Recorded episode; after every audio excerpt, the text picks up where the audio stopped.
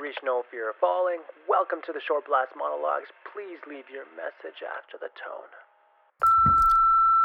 Okay, let's get this all out in the open. This whole Russia, doping, WADA, IOC thing is getting truly, truly annoying. I mean, I'm not in any way protecting Russia for what they did. There was some bad stuff happening within Russian sport. I read all the parts of the McLaren report and subsequent reports, and punishments given were deserved. And I had hoped that a platform would have been created through all this for some change to happen. Alas, that's not what happened. It wasn't meant to be.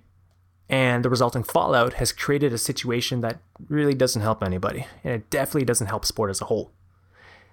But these latest responses that are coming from these athlete commissions and the national anti doping committees concerning the need for harsher punishments. Okay, there's something that really needs to be said here. Okay, from the beginning. The essence of doping and its presence within sport is something that has haunted it for so many years. I mean, we can go back to the early 1900s when Tour de France athletes used literally every substance that they could get their hands on to make it through the race. And then fast forward through all the various scandals and situations that have come up throughout the years in Olympic sport and sport as a whole, which has spanned the entire globe. Doping is not a first world problem. It's not a second world problem. It's not a third world problem. It is just a problem. And it's a problem that needs to be understood and then eradicated using a combination combination of methods. And here's the thing when it comes to what's happening right now. By asking for a blanket ban of all Russian athletes from the upcoming Olympics, this actually goes against the concepts of Olympism that were first set up by Pierre de Coubertin back in 1894. Besides his definition stating that sport is a human right and that all athletes should be given the right to compete, he talked extensively about how the Olympic movement and sporting organizations, which we can define in today's terms to, to consist of national Olympic committees and anti-doping organizations and, and sporting organizations as a whole, they shall apply political neutrality. And let's be frank. You know, no side of the situation is exercising any sort of political neutrality and the only ones who are suffering now are the athletes themselves. Now, we can have some long, drawn out argument about the decision to take performance enhancing substances, PEDs, and the psychology behind it, and the various pressures and beliefs that come with the decision to dope. I mean, we could be at this for hours and for a, very, very long time, and I don't think we'd come to any sort of conclusion because for many people, and this is definitely showing in the perspectives that I'm seeing right now from the responses to the blanket ban.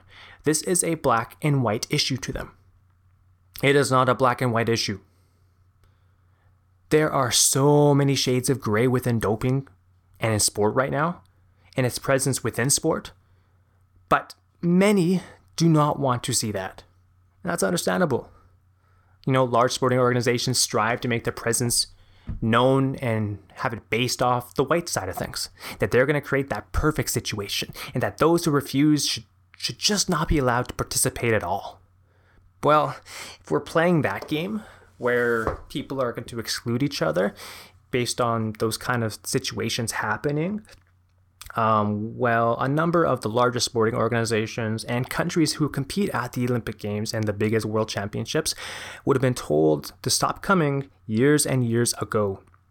I mean, if we are going to start throwing rocks at glass houses, everyone has glass on the floor and dirt on their hands from picking up those rocks. Everyone has dirt on their hands. And blanket bans won't do a damn thing all they're going to do is create animosity, resentment, and it's going to punish athletes who are clean and who have competed clean and who have stood up to those who tried to pressure them to do otherwise. Why are we punishing them? Because they were born in a country that made the, the decision to fuck with the system and cheat? They didn't make the decision of where they're born. they believed in a system that, to their knowledge, was clean and true. They weren't the ones hiding the facts. They weren't the ones covering their tracks. They weren't the ones that were pressuring their coaches and their staff to pressure them, the athletes, to take these substances. Those are the people that should be targeted and dealt with. But no, that's not what's happening here. Not even in the slightest.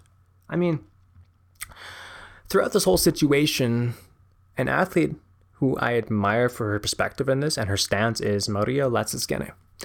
Besides being an absolutely amazing high jumper, and she's probably the only one who has a chance of getting close to Stefka Kostadinova's world record, her stance in regards to this whole situation has been straightforward and guns ablazing. I mean, we may not always get the full gist of it due to her primarily posting in Russian, but she's been pushing accountability towards all parties. She's pushed for the higher Russian officials to get out of the RAF, the Russian Athletics Federation, and berated the officials and higher ups who have created the situation in her country. She's fired back at officials from other nations when they've talked about those blanket bans, reminding them that they have been as complacent in doping scandals as Russia has over the years, which they have. And the main point she keeps pressing is that the only ones that are getting hurt in all of this are the athletes that they are pawns in this really fucked up chess game where they are the only pieces on the board that people are aiming for. That no one's aiming for the king or queen, just them, the pawns. And that is why we are where we are right now. We can blanket ban till the cows come home, but unless people start having the gumption and courage to go after the kings and queens of these organizations, then this will continue. What we need now is to take a hard look in the mirror and a hard look at the skeletons in our closets and decide that if we're going to make this a political game like the Olympics have become over the past few editions, then we could just be looking at the demise of the Olympic spirit and Olympism as a whole. If you want to solve this problem, then people in those, these organizations should be pushing to create an atmosphere for change to happen.